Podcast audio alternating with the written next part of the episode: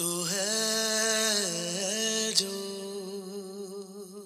نظام ہستی چلا رہا ہے، وہی خدا ہے۔ اسلام اور نظام ہستی۔ اس سیگمنٹ میں آپ کی خدمت میں اسلام کے حوالے سے سوسائٹی کے معاشرتی معاشی سماجی اور اخلاقی پہلوؤں کو اجاگر کیا جاتا ہے اور موجودہ دور کے سوشل ایشوز پر دین کے تناظر میں بات چیت کی جاتی ہے۔ اسلام اور نظام ہستی۔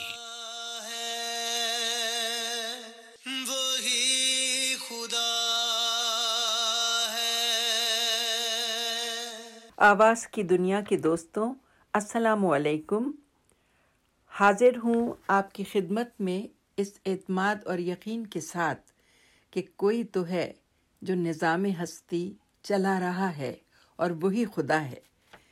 سامعین لاسٹ سیگمنٹ میں ہماری گفتگو کا موضوع جھوٹ پر تھا۔ جھوٹ جسے ہمارے مذہب نے گناہ کبیرہ قرار دیا ہے، لیکن افسوس کہ وہ ممالک جہاں اسلام نہیں ہے، وہ اس گناہ اور برائی سے اپنے دامن کو پاک رکھتے ہیں۔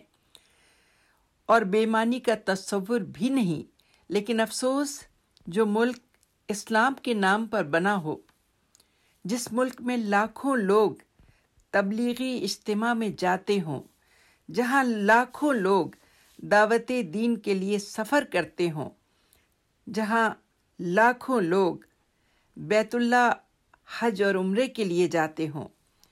جہاں میلاد النبی کے موقع پر بڑے بڑے اجتماعات ہوتے ہوں۔ درس قرآن اور میلاد کی محفلیں منعقد ہوتی ہوں۔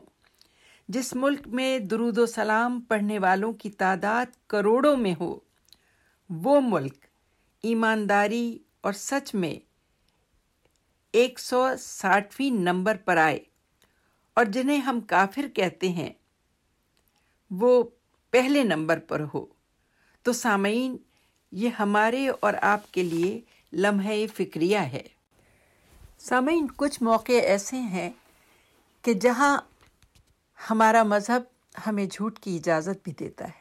مثلا، اگر کسی گھر میں دو میاں بیوی کے درمیان تعلقات خراب ہوں اور گھر ٹوٹتا نظر آ رہا ہو، تو آپ اگر تھوڑے سے جھوٹ کا سہارا لے کر ان کے رشتے کو جوڑ سکتے ہیں۔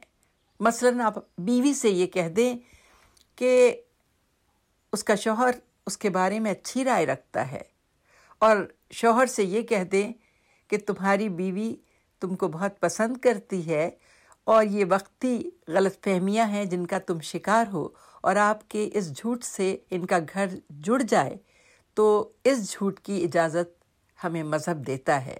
یا دو گروہوں میں صلح کرانے کے لیے، دو اقوام میں صلح کرانے کے لیے۔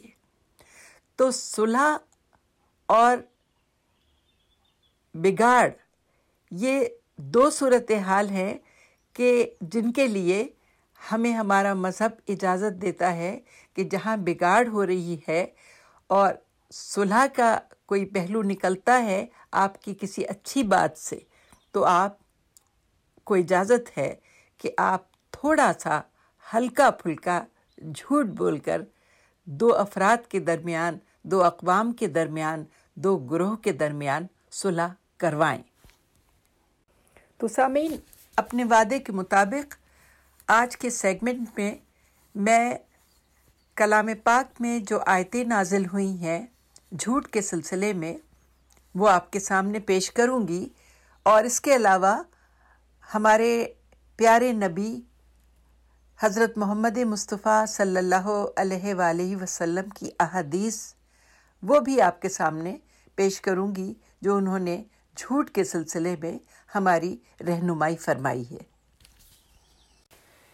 سامعین، جھوٹ کے سلسلے میں ہمارے کلام پاک میں جو آیتیں میں نے آپ کی رہنمائی کے لیے تلاش کی ہیں، وہ میں آپ سے شیئر کر رہی ہوں۔ سورہ نمبر پانچ، آیت نمبر سکسٹی تھری۔ انہیں ان کے عابد و عالم جھوٹ باتوں کے کہنے اور حرام چیزوں کے کھانے سے کیوں نہیں روکتے؟ بے شک برا کام ہے جو یہ کر رہے ہیں۔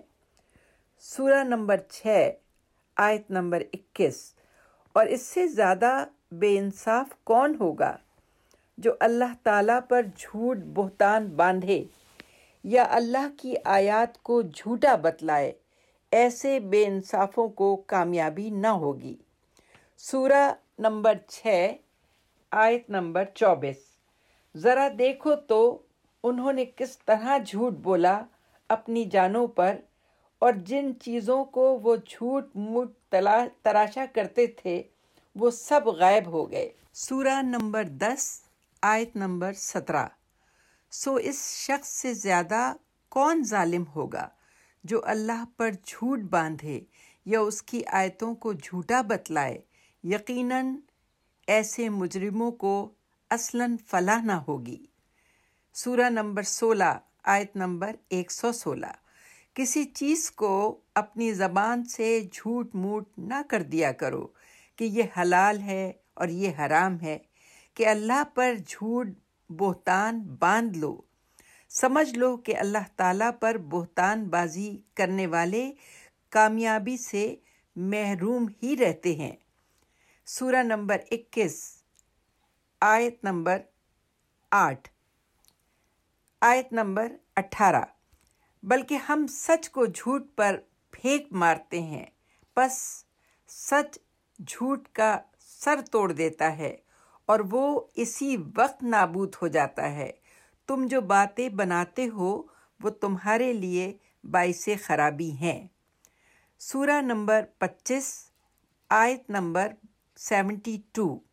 اور جو لوگ جھوٹی گواہی نہیں دیتے اور جب کسی لغف چیز پر ان کا گزر ہوتا ہے تو شرافت سے گزر جاتے ہیں۔ سورہ نمبر چھبیس، آیت نمبر ٹو ٹوینٹی تھری اچٹتی ہوئی سنی سنائی پہنچا دیتے ہیں اور ان میں سے اکثر جھوٹے ہیں۔